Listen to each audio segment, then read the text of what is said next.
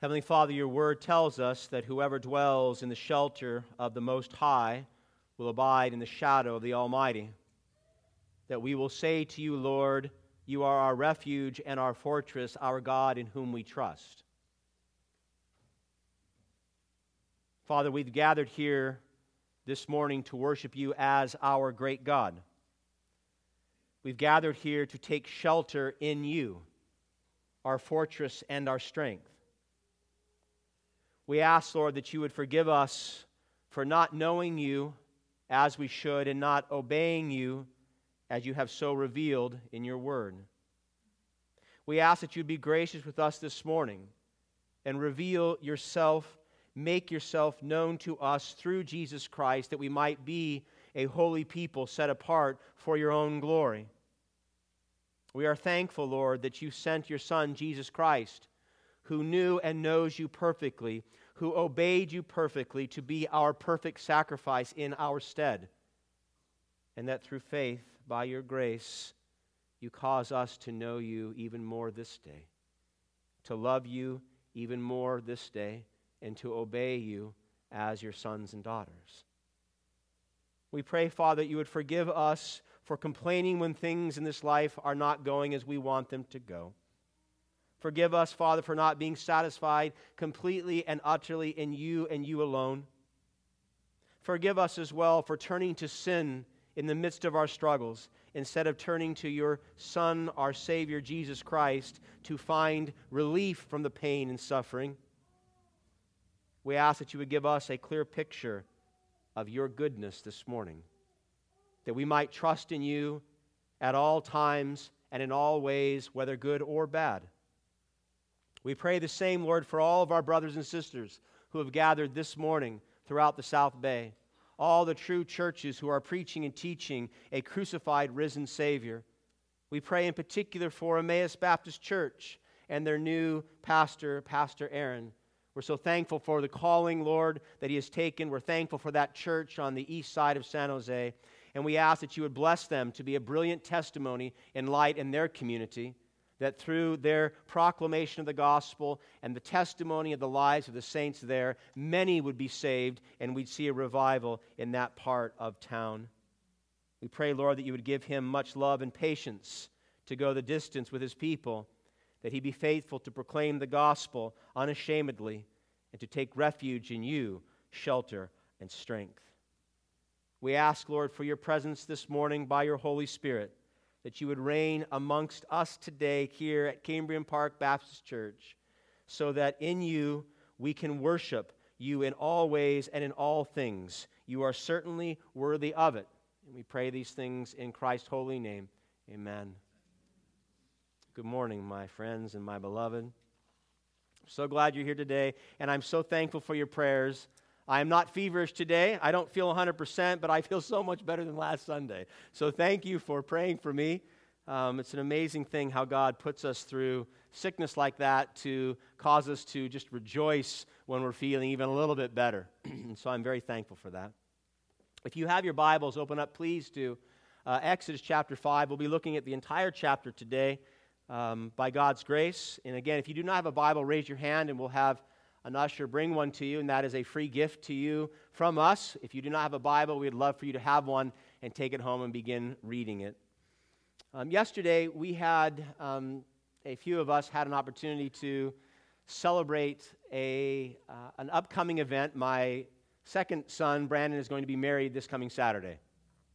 And so several of us gathered, and we enjoyed a time of, of shooting clay pigeons and, uh, and a nice lunch out in the sun, and it was just a very, very enjoyable time. And I was reflecting on how glorious that was yesterday. A year ago, Brandon was at Stanford fighting for his life.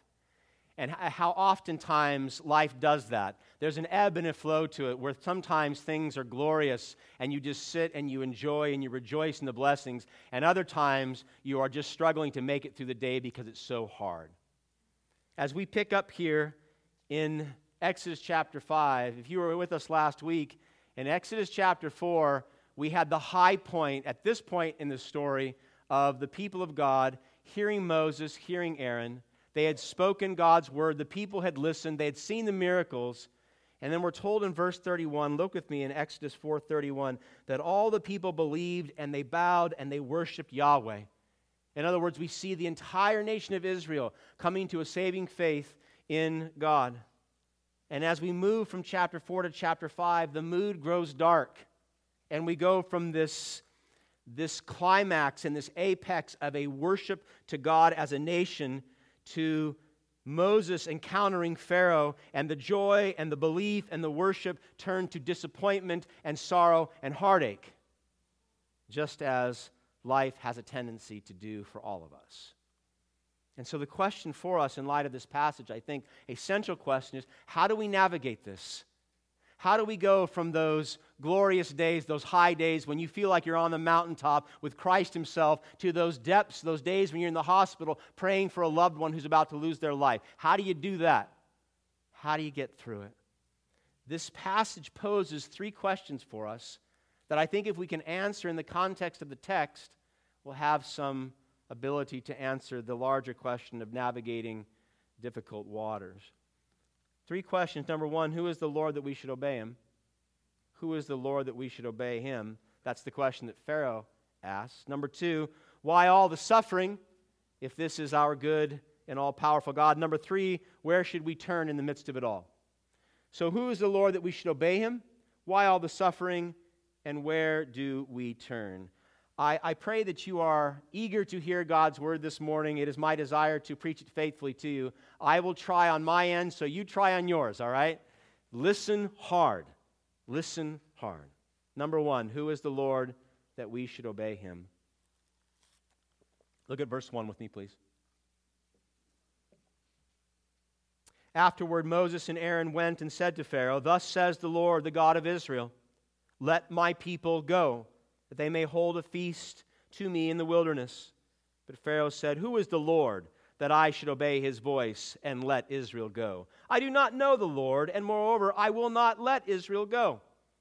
And so here we have introduced to us for the first time the, the prophetic formula, Thus saith the Lord. If you're a King James person, here it says, And the Lord commands, Let my people go. Thus says the Lord, the God of Israel as God, through Moses, commands Pharaoh to let his people go. Not Pharaoh's, but God's. Now, there are some ancient manuscripts from the times of Ramses II that actually talked about the slaves having an opportunity to go and worship their own gods, where Pharaoh would give them time off to do that. So, this is not an unreasonable request at face value. But as we saw last week, God understood and Pharaoh understood that they were not asking to simply go out into the desert and offer sacrifices to Yahweh for three days. This was a permanent departure. Israel leaving Egypt so they could what? So they could worship Yahweh and not Pharaoh for the remainder of their lives, to become a separate people out of Egypt. Pharaoh's response was, as predicted, we saw it in Exodus chapter 3, verse 19. Look at verse 2. Pharaoh said, Who is the Lord that I should obey his voice and let Israel go? I do not know the Lord, and moreover, I will not let Israel go. So he says, on the one hand, this Yahweh, this great I am, Moses, that you're talking about, I've never heard of him before. And that's likely. But he's also saying it sarcastically. He's saying, Who is this Lord, this God of slaves? That I, the God of Egypt, am going to submit to? Who is this Lord that expects me to dismiss hundreds of thousands of slaves and deplete my labor force here in, oh, mighty Egypt? You can almost hear Pharaoh laughing at Aaron and Moses at the request. And yet we know how the story plays out, my beloved. We know that the psalmist said, The kings of the earth set themselves against the Lord, but he who sits in the heavens, what? He laughs the Lord scoffs at them as he will scoff at Pharaoh in the next few chapters. Knowing Yahweh, obeying his word, is the central conflict between Pharaoh and God that takes it all the way through Pharaoh's destruction in chapter 14. Knowing God relationally, Pharaoh did not get it. God is king, God is creator, he is the Lord of all that is seen and unseen. Pharaoh did not recognize his authority or act in accordance with it, which is quite ironic because all of Egypt operated in that fashion in accordance with Pharaoh. All of Egypt was to relate to Pharaoh as king, to recognize his authority, and act in accordance with Pharaoh's commands. And so from the onset, we see that Pharaoh makes it crystal clear, and this will play all the way through chapter 14, that he's not about to relinquish his position, his power, or his authority to this upstart Yahweh, this new God coming from the desert uh, about the people of Israel.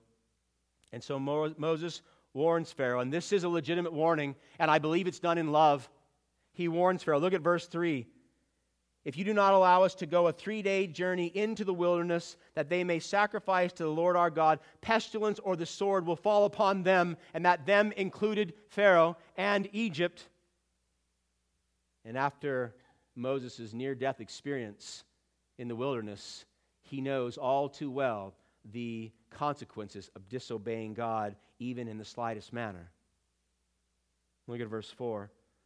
But the king of Egypt said to them, Moses and Aaron, why do you take the people away from their work? Pharaoh's not listening, is he? Get back to your burdens. Verse 5 And Pharaoh said, Behold, the people of the land are now many, and you make them rest from their burdens. And so Pharaoh accuses Moses and Aaron of taking the people from their work with these fanciful ideas of being a nation, a holy people, God's people, serving this I am Yahweh beyond the borders of Egypt. And some of the scholars and the commentaries actually argued, and I think convincingly so, that in light of the message that Moses brought, they stopped working, many of them. That they said, you know what, we're going to be delivered, the Exodus is going to take place, let's no longer work. And so Pharaoh sees that they're, they're on strike. This is a first labor union strike taking place here in the book of Exodus. I want you to notice Pharaoh's solution to overcome this strike. Look at verse 9. Let heavier work be laid on the men, that they may labor at it and pay no regard to lying words, speaking of the word of God given to Moses. Verse 10 So the taskmasters and the foremen of the people went out and said to the people, Listen to this closely. Thus says Pharaoh. And now the battle lines are drawn, are they not? Yahweh versus Pharaoh. And what we see here in this storyline is the battle lines in the heart of every human being God versus man. Verse 1, thus saith the Lord. Verse 10, thus saith Pharaoh. Verse 1, let my people go. Verse 9, Pharaoh said, let heavier work be laid on them. You know, at the Feast of Dedication in the Gospel of John, our Lord Jesus Christ, the second person of the Holy Triune God, God in the flesh, had the exact same problem. The Jews gathered around him, John chapter 10, Jesus, and they said to him, How long will you keep us in suspense? If you are the Christ, tell us plainly, which of course he had multiple times. Jesus answered them, I told you, and you do not believe. And then he said, If I am not doing the works of my Father, then do not believe me. But if I do them, even though you do not believe me, believe the works that you may listen, know and understand that the Father is in me and I am in the Father knowing God through Jesus Christ and believing His Word as revealed in the Bible is the great struggle, is it not, my beloved? The same struggle taking place between Pharaoh and his messenger Moses, God's messenger Moses, takes place in the battlefields of our own hearts each and every day. Each and every day, our own flesh wants to know one God, and that is ourselves, and it wants to listen to one voice, and that's our own. We don't want to listen to the God of the Bible. We don't want to know the God of the Bible. And like Pharaoh with Moses, Satan and the world and our own flesh wants us to hear the word of God and say, as Pharaoh did, pay no regard to lying words. How often, my beloved, have you read the word of God and then set it aside? Now, you may not have said, oh, it is a lie, but you lived as though it was a lie because you know what it says, you know what it tells you to do by the power of the Spirit in the love of Christ, and yet you do not do it you say it's a lie too. Pay no regard to lying words. It is the weapon. It's the weapon that goes all the way back to Genesis chapter 3. It was the weapon that Satan used against Adam and Eve in the very beginning. God said, What to Eve? Do not eat from the tree of the knowledge of good and evil. If you do, you will die. Satan came along and said, If you eat from the tree, surely you will not die. Instead, you will be like God. Knowing and obeying his word has always been the true battle, my friends. It's the very battle that you exercise every single day. Every single day you wake up, whether you know it or not, and you say, Today will I know the one true living God, Father, Son, and Holy Spirit, or will I place myself upon the throne of my own heart and mind and be like God? Every single day, you ask yourself, am I going to learn and know and submit to the Word of God by grace through faith in Christ? Or will I live this day by my own voice, my own wisdom, my own power, my own strength, doing what is right and wrong based upon what I think is best, having no fear of God before my eyes?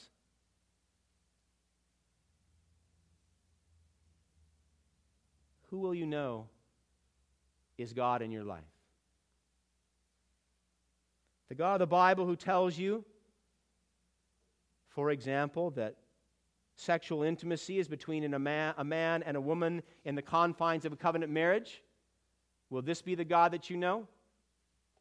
Or the God of the moral revolution that says your body is your body to do whatever you want, with whomever you want, whenever you want? Who will you listen to more closely? The God of the Bible who says you are to work to His glory, for His glory. Or the God of this age that tells you to work hard and make lots of money to make a name for yourself. Will you listen to Jesus Christ when He tells you to love your enemies and pray for those who persecute you? Or will you listen to the God of vengeance and take revenge, hold a grudge, and treat poorly those who have harmed you? My beloved, knowing and listening to Yahweh, the one true living God, will not only determine your day to day life, but it will determine your eternal destiny. The CW network just launched a new ad campaign of their older one called We Defy. Not sure if you've heard of this. If not, this will be an introduction for you. Listen, just saw this last week. The CW network, you all know what that is, the uh, television network.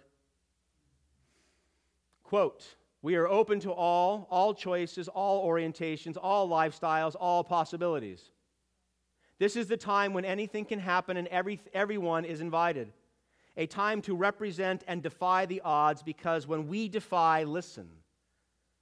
When we defy assumptions, change happens. When we defy division, hope happens. When we defy judgment, love happens. We are open to all and defy anything that stands in our way, which would include the God of the Bible. This is the messaging coming today to us from the culture. It's an old tune. This is the same message that Pharaoh was singing centuries ago. Who is the Lord that I should obey his voice? Not sure how much the advertising and marketing people at CW Network made, but they should have just gone back to Exodus chapter 5 and plagiarized. Old message. My beloved, the only remedy for overcoming this refusal to know and obey the living God is to have a personal encounter with the living God through Jesus Christ. That's why we need to be faithful to know Him and press into His Word, that we might really know Him and really obey Him and why we must be a people who share the gospel with all the Pharaohs in our lives. And there are many, are there not? There are loved ones, family, and friends, co workers in your life that will say to you, Who is the Lord that I should obey his word? We must bring them the gospel that they might repent and believe and know him and obey his word. We know how it turns out for Pharaoh. It's not a good ending. And if you love your enemies and pray for those who persecute you, you'll share the gospel that their end might be different. All right, so that's my first point. Are you still with me? All right, who is the Lord that we should obey him? Number two, a lot of suffering in this passage. Pharaoh gets the stakes here. He understands that if he were to release hundreds of thousands of slaves, that this would ruin his economy, and they're on the brink of rebellion. If the scholars are right, they're already no longer doing their work. and they're waiting for God to act through Moses to set them free. So, Mo, so Pharaoh, he's a politician. He, does, he drives a wedge in between Moses and the people, in between the message that God brought and those slaves in Egypt. And he does this by making their labor exceedingly difficult. Look at verse 6. So, the same day, the same day that Moses brings the message, Pharaoh commanded the taskmasters of the people and their foremen Listen, you shall no longer give the people straw to make bricks, as in the past. Let them go and gather the straw for themselves. But the number of bricks that they made in the past you shall impose on them. You shall by no means reduce it, for they are idle. Therefore they cry, Let us go and offer sacrifices to our God. Let heavier work be laid on the men that they may labor at it and listen. Pay no regard to lying words.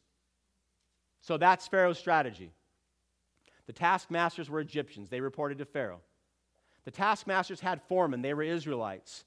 And the foremen actually, they would watch over and they would direct these um, gangs of slaves, these groups of slaves, of Hebrew slaves and their primary task was the making of bricks. When the slaves did not make enough bricks, they were beaten. When the foreman of the slaves did not make enough bricks, they were beaten. Now, this, this brick making comprises a large portion of this chapter. And so I went back and I tried to get a better understanding of, of why it was so difficult. Um, the red clay that was used uh, populated the area around the Nile. And it was, it was really good, except for the fact that it didn't stay together well. So they would take straw and they'd mix it in. And the straw had binding power, it would actually give the, the red clay strength and stability. And so they would have these slaves break, br- bring the clay up and mix it together with the straw, and then they would put it out and they would cut it into very large bricks, much larger. When I think brick, I think of a small brick. They were much larger than that. And the Egyptians used these red straw bricks for almost all their primary building projects for their temples and their palaces, the storehouses, their military installations, administrative buildings. Millions and millions of bricks were required to be produced each year to keep up with the lustful architectural desires of the pharaohs. We actually have ancient manuscripts that speak to slave slaves making their quotas on how much they were to produce. But without straw, straw that was provided by Pharaoh in bundles, without the straw, they were unable to make these bricks, to reach their quota. Pharaoh said, Go out and gather something different. He called it stubble. And stubble was the lowest part of the plant, the stalk or the root. And they were required to take that. But this this stubble, it wasn't good for livestock, it wasn't good for brick making. And not only that, worse yet, they were told that they had to go and collect it themselves. In other words, Pharaoh was making an impossible task. He said, I want you to make the brick, but you don't have any straw. I want you to make the brick, but you got to go get stubble on your own, and I want the same quota. He was creating a situation that would cause them to stop believing in Moses. Look at verse 9 again that they may labor at it and pay no regard to lying words. Stop listening to this Yahweh. Stop listening to his servant Moses and his servant Aaron. Give up on this idea of becoming a holy people set apart for God's glory. Boy, that's a, that's a message we hear often, is it not? You find yourself, the evil one's desire is the same today, my friends, to make your life difficult, difficult at home, difficult at work, difficult in your body. So that what? So you'll give up hope in the grace of God and the power of the Holy Spirit. So that you'll walk away from Christ. Or minimal, you'll stay with Christ, but you're just going to have a terrible testimony to the world. Look at verse 14. And the former of the people of Israel, whom Pharaoh's taskmasters had set over them, were beaten and were asked, Why have you not done all your task of making bricks today and yesterday as in the past. Most of the commentators said that, that many of these foremen and many of the slaves likely died during this period. They were beaten so badly. Remember, they're, they're in the midst of making bricks, dehydration, heat stroke, exhaustion, and beatings. You're not going to last long, my beloved. They had gone from the climax of At the end of chapter 4, they heard, they seen, they believed, and they worshiped to this horribly low point, probably the lowest in their 400 years in Egypt, in captivity. So the question I asked, which is probably the question you asked, is why would God do this now? I mean, it seems like they're just getting started, right? God reveals himself to Moses. He sends Moses and Aaron back. They come back. They have the message. The people hear. The people believe. They worship God. And then it goes all bad. Why would God do this? Why would he get their hopes up only to dash them with an impossible work by Pharaoh? I wish there were an easy answer for this, my beloved. I'm not going to give you an easy answer. You might not even like the answer that I give you. As creatures, we must remember that the Creator's purposes do not always proceed in the way that we expect them to proceed. God's timing and God's methods oftentimes are not our timing and our methods. And oftentimes we love to sit upon the throne, do we not? And say, God, you should have done this then. You shouldn't have waited on this one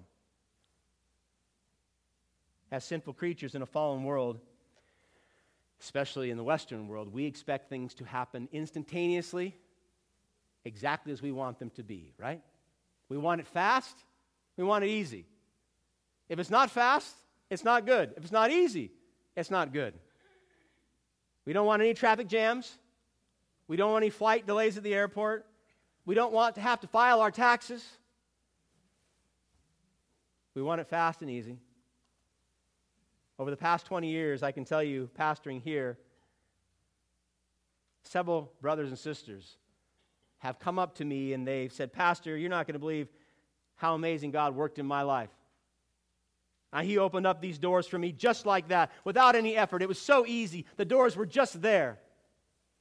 And I, I, I never know what to say because that does not sound like my God. Oftentimes, those doors were not of God and they were snares placed there by the evil one that were walked through and brought much destruction. Now, I'm not saying that doesn't mean that God makes everything in the life of his children difficult. His grace abounds. Every day, my beloved, his grace abounds. But we must not assume, listen closely, that carrying out his commands will increase our comfort. That's a bad assumption. I'm going to obey God and my life will get easier. That's not what the Bible teaches. And remember, we want to know God and we want to know His Word. The Bible tells us that there's no such thing as an untested faith. Your faith in Jesus Christ will be tested. And if it's never tested, it's not a real faith. You say, well, how do I know that? Because that's what the Bible says over and over and over, not only in its didactic teaching, but in its examples. I have too many here, but I'll just give you a few. When you believe and obey Jesus Christ, just as Moses and Aaron and the people believed God, suffering is inevitable, persecution is inevitable. I mean, Moses came and put himself against Pharaoh and the most powerful nation in the world.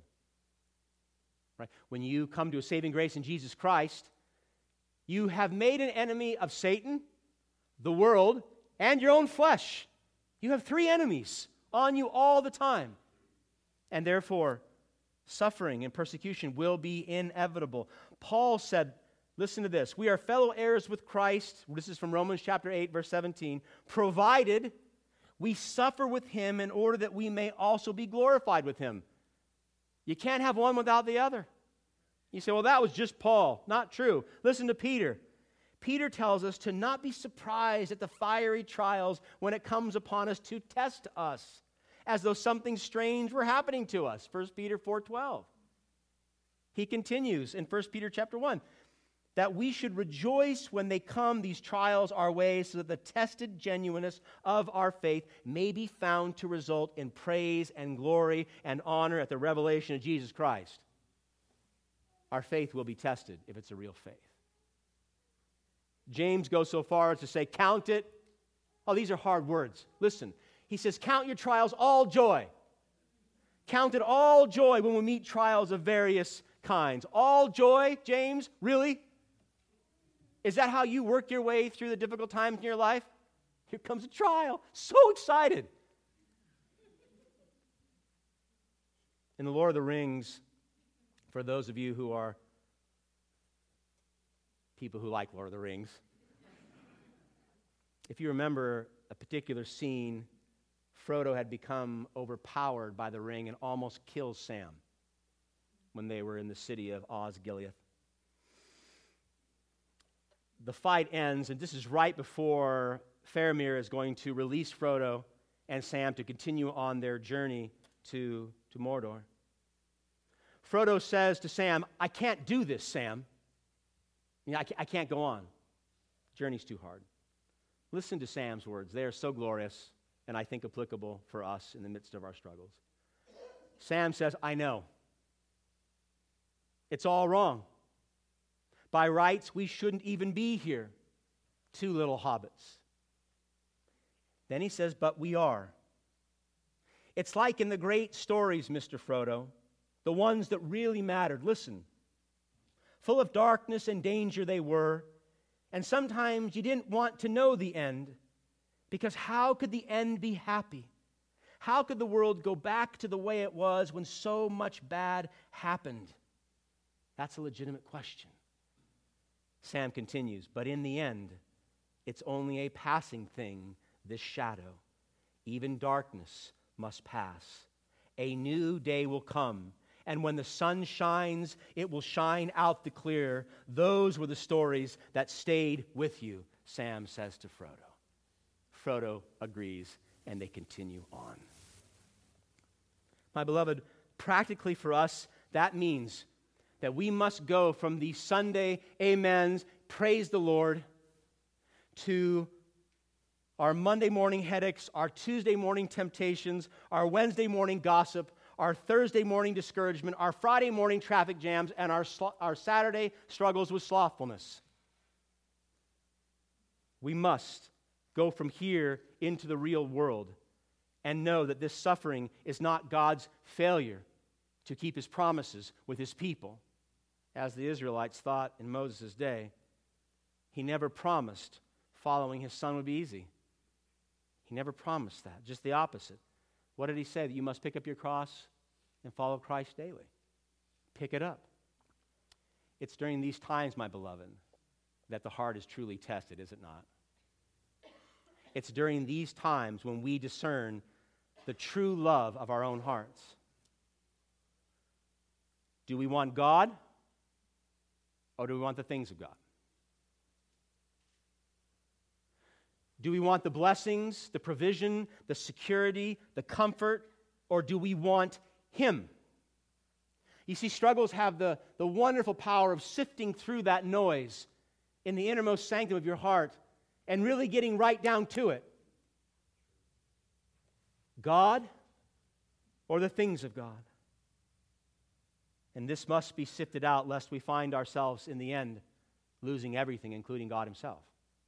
We must get this right now before we come into His presence. Are you, I say this in love, are you a fair weather worshiper?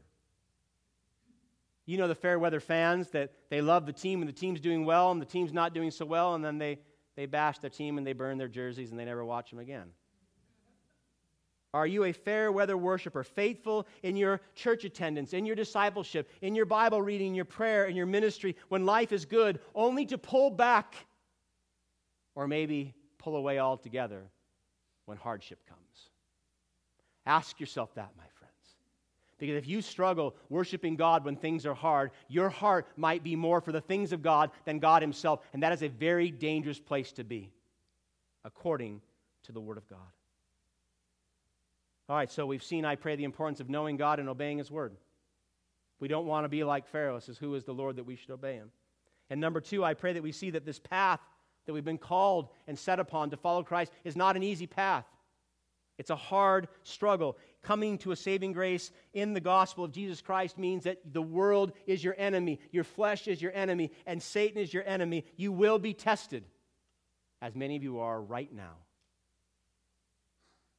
So the question is, I think we'll close with this is if this is the calling, if knowing God and obeying his word makes life at times more difficult, just as we saw here, then where do we turn for help? Last point where should you turn? Look at verse 15. I pray you're still with me. Verse 15 Then the foreman of the people of Israel came and they cried to Pharaoh, Why do you treat your servants like this? No straw is given to your servants, yet they say to us, Make bricks. And behold, your servants are beaten, but the fault is in your own people. So some time had passed, not too much time, but some time had passed between Pharaoh's decree to not let the, the, the slaves, the, the Israelite slaves, have any straw, and the foreman here being beaten and therefore crying for relief. They're unable to make their quota. So, what do the foremen do? Remember, these are Israelites. What do they do? Do they turn to God? They don't. Do they go to Moses and Aaron, our Lord's servants? Not yet. They do with another word. No, they, they literally, in the Hebrew, it says they cry out to Pharaoh. Now that's interesting because if you were here with us a few weeks ago, in Exodus chapter 2, verse 23, it said the people cried out to God for relief from Pharaoh.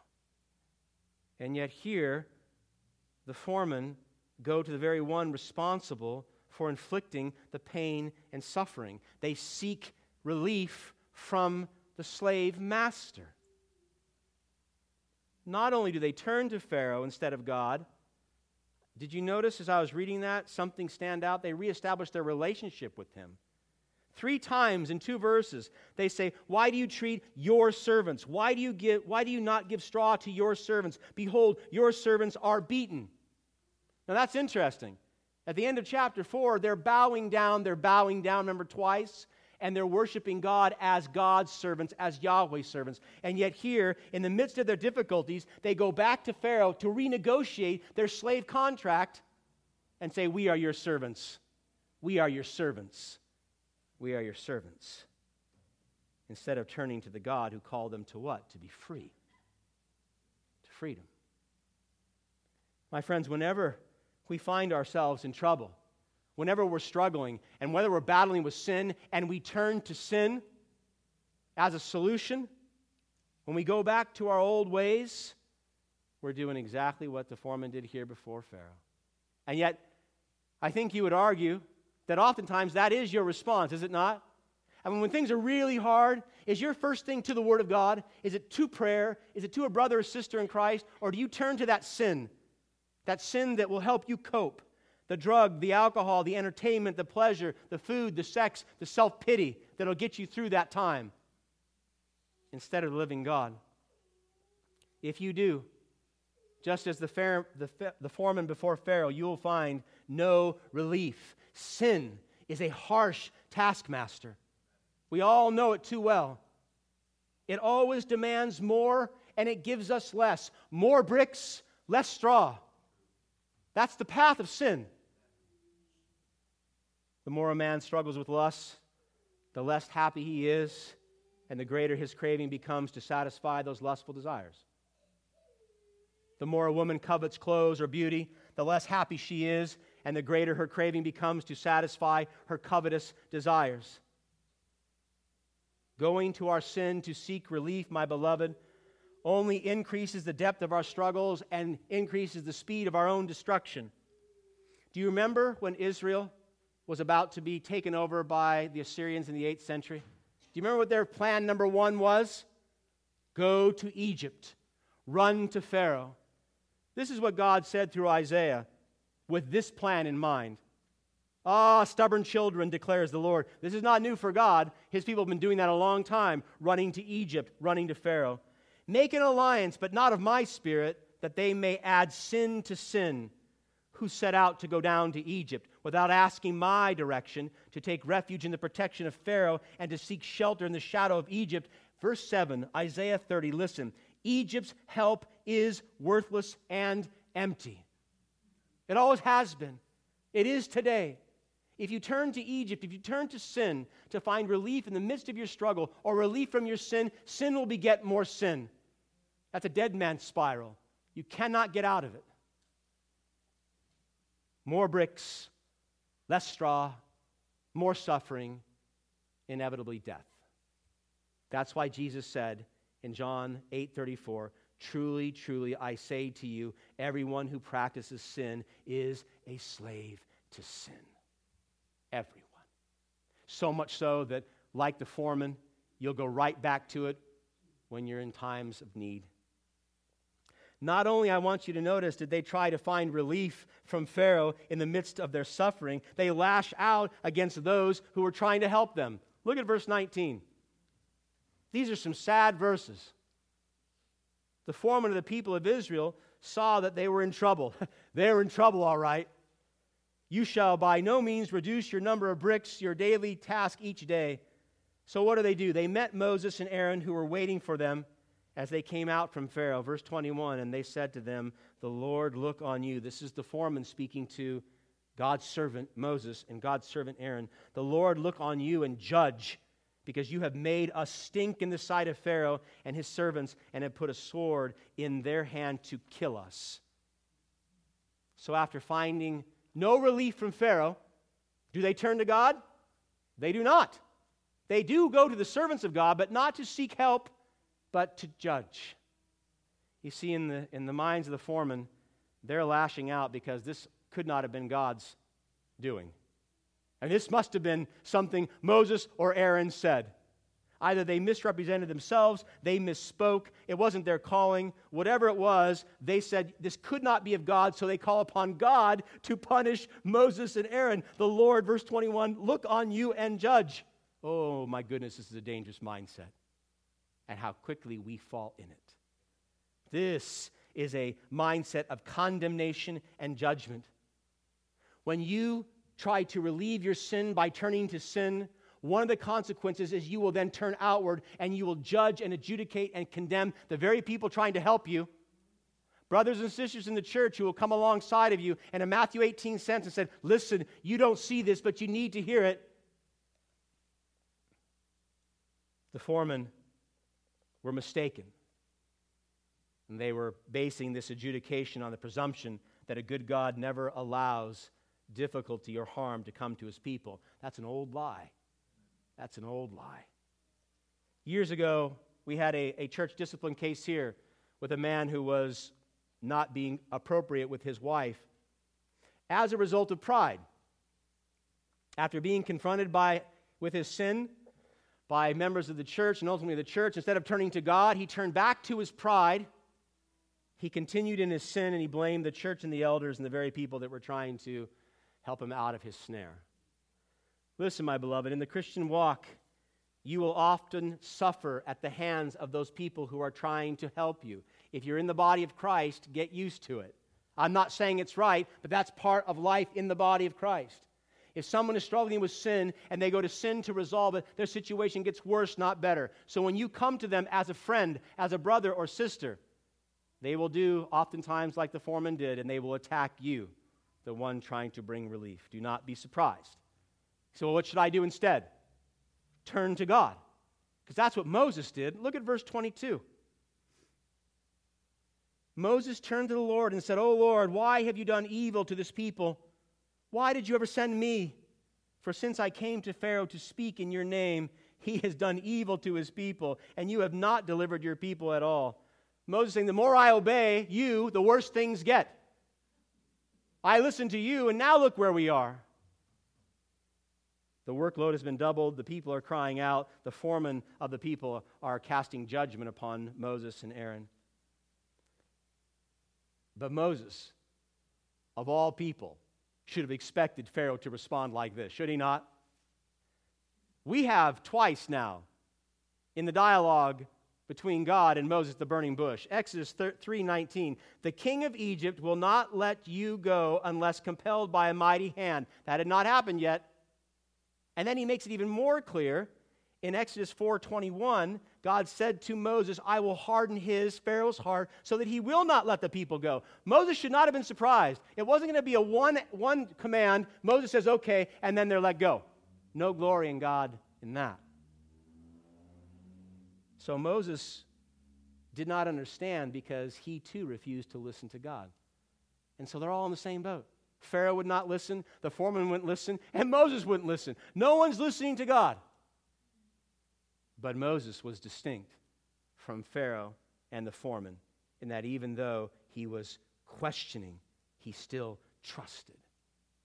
You say, well, how, how, do I, how do you get that, Pastor? I'm looking at this passage, and I think it's the same passage you're looking at, and it doesn't sound like he's trusting him that much. In fact, he lodges two serious complaints against God.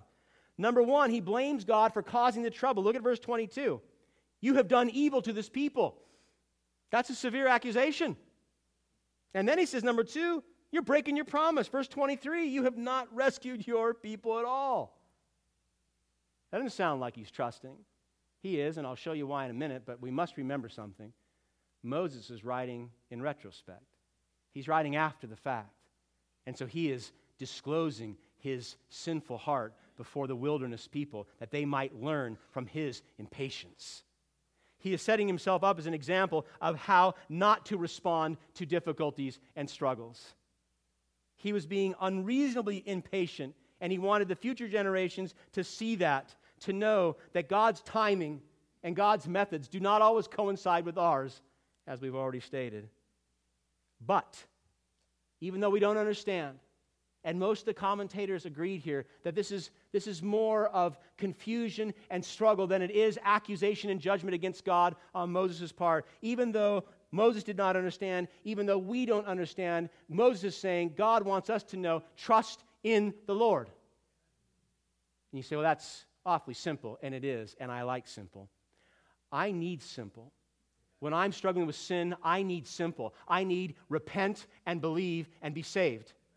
When I'm going through a real hard time a year ago in the hospital with Brandon, thinking I might lose my son, I need simple. Trust in the Lord. He's always good. You don't need highbrow theology in those moments, my beloved. You need a word or two to settle your heart in the peace of Christ that you know that God is good. You say, well, how do I know that, that Moses is still trusting the Lord? I'll show you, and, and you probably wouldn't pick up on this. Verse 22, when he says, Oh Lord, why have you done evil in this to this people?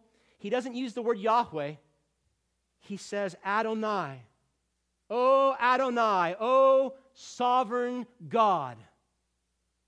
Why do you do these things?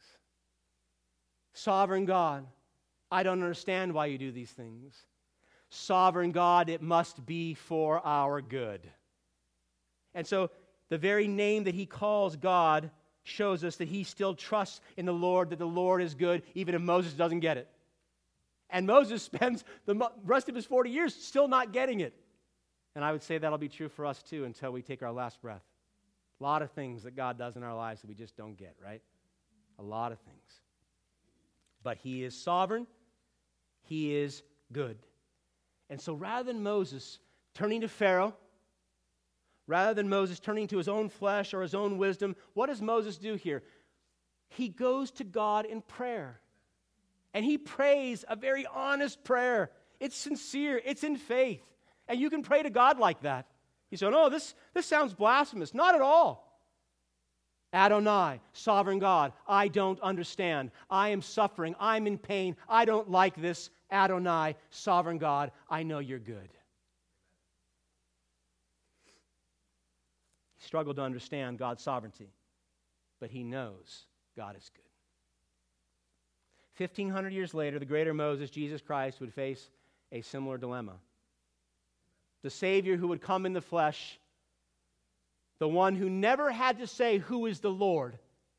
Jesus Christ never asked that question. He had known God the Father and God the Spirit perfectly from eternity past because he was fully God.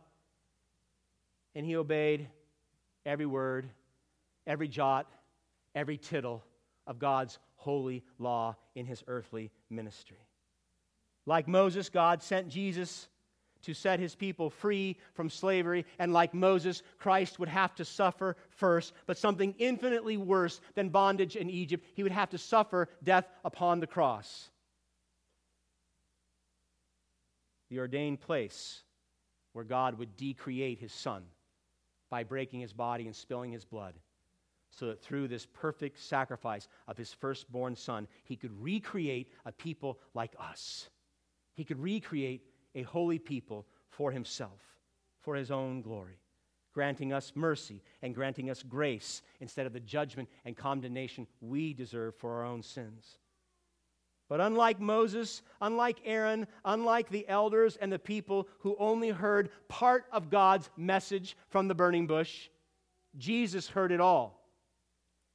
He believed Isaiah when the prophet spoke centuries before of the sacrifice he would have to make upon the cross, Isaiah 53. Jesus believed this with all his heart. Surely he took on our infirmities and carried our sorrows, speaking of Christ. Yet we considered him stricken by God and struck down and afflicted. But he was pierced for our transgressions, he was crushed for our iniquities. The punishment that brought us peace was upon him, and by his stripes we are healed. Lord, the Lord has laid on him the iniquity of us all. Jesus believed that. And that's why he asked God if there was another way to let it be so. And God said there was not. He believed it, but instead of complaining or instead of blaming God, we're told in Hebrews 12 2 that for the joy set before him, he endured the cross, scorned its shame, and sat down at the right hand of the throne of God. Amen? And then in the midst of his darkest hour, literally his darkest hour, as he was hanging upon that cursed cross and he was receiving in his flesh the due penalty of our sin, the full wrath of a holy God, he cries out, Matthew 27 46, Eli, Eli, lama sabachthani, my God, my God, why have you forsaken me?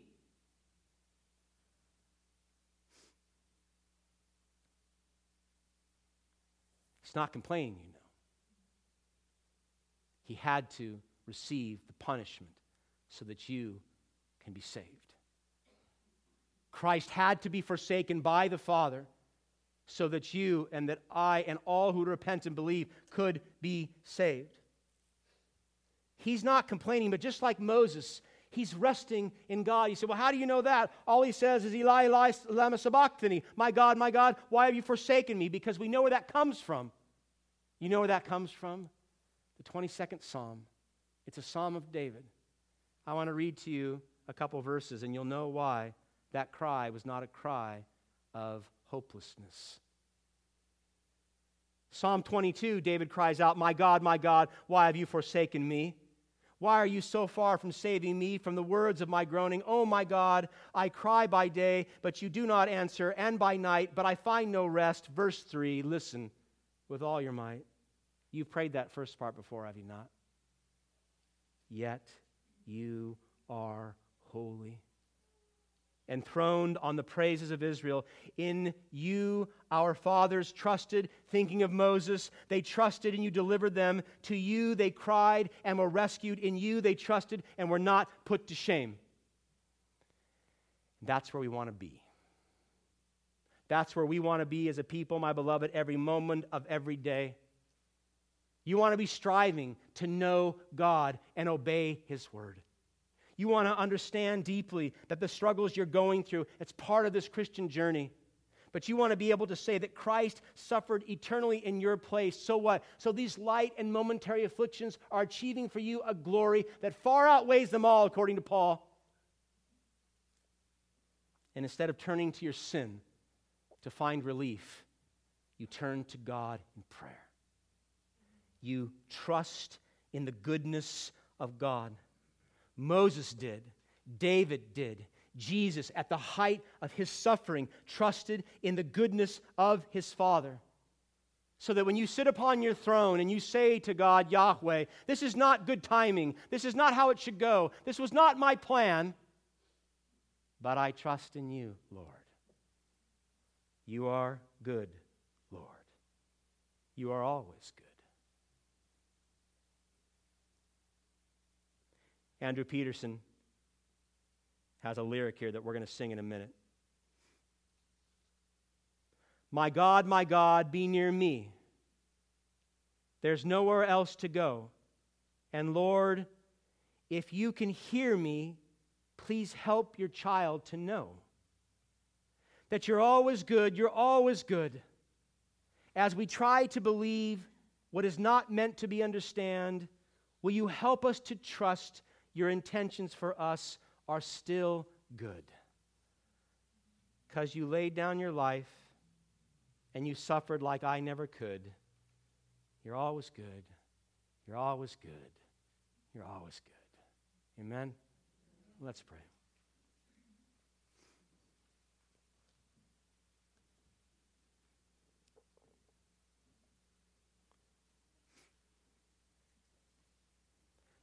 Father, we admit that more oftentimes than not, we turn to our flesh and to sin in the midst of our struggles. We go to the very slave masters that are inflicting much of the pain and suffering we go through. We know what the word says to turn to you in prayer and to turn to you through our brothers and sisters in Christ, and yet how often do we fail to do that? I ask, Lord, for a right revelation for my brothers and sisters in Christ that we might see, even when we cannot see clearly, that you are always good. That turning to you in the midst of our struggles is always the right choice, it is always the best choice for our well being, for your glory. We ask, Father, that you would help us to see that knowing you is eternal life, as Christ said. That following you, knowing your word, and submitting to it is the life you've called us to, and how blessed we are when we do. Help us, Father, to press hard into these eternal truths, to be these people that you have called and sent your Son to die on our behalf that we might be these people. We praise you for being our glorious Creator, and we thank you for being a good God that we can gather here and worship you through song and through prayer and the proclamation of this glorious gospel of Jesus Christ. I ask, Lord, that there's a soul here in this room that does not know your Son, Christ as Savior, that today would be the day of salvation for them. That you would be gracious to save all souls here who do not know Jesus. For those who know Christ, I pray you would be gracious, Lord, to encourage us this very hour to press on toward the goal to win that prize for which you've called us heavenward in his name. We love you, Father, and we thank you so much for your word that we be able to stand here 3,500 years later and proclaim the gospel through the teachings of Moses. How amazing you are. Give us that understanding of your glory, I pray. In Christ's name, amen.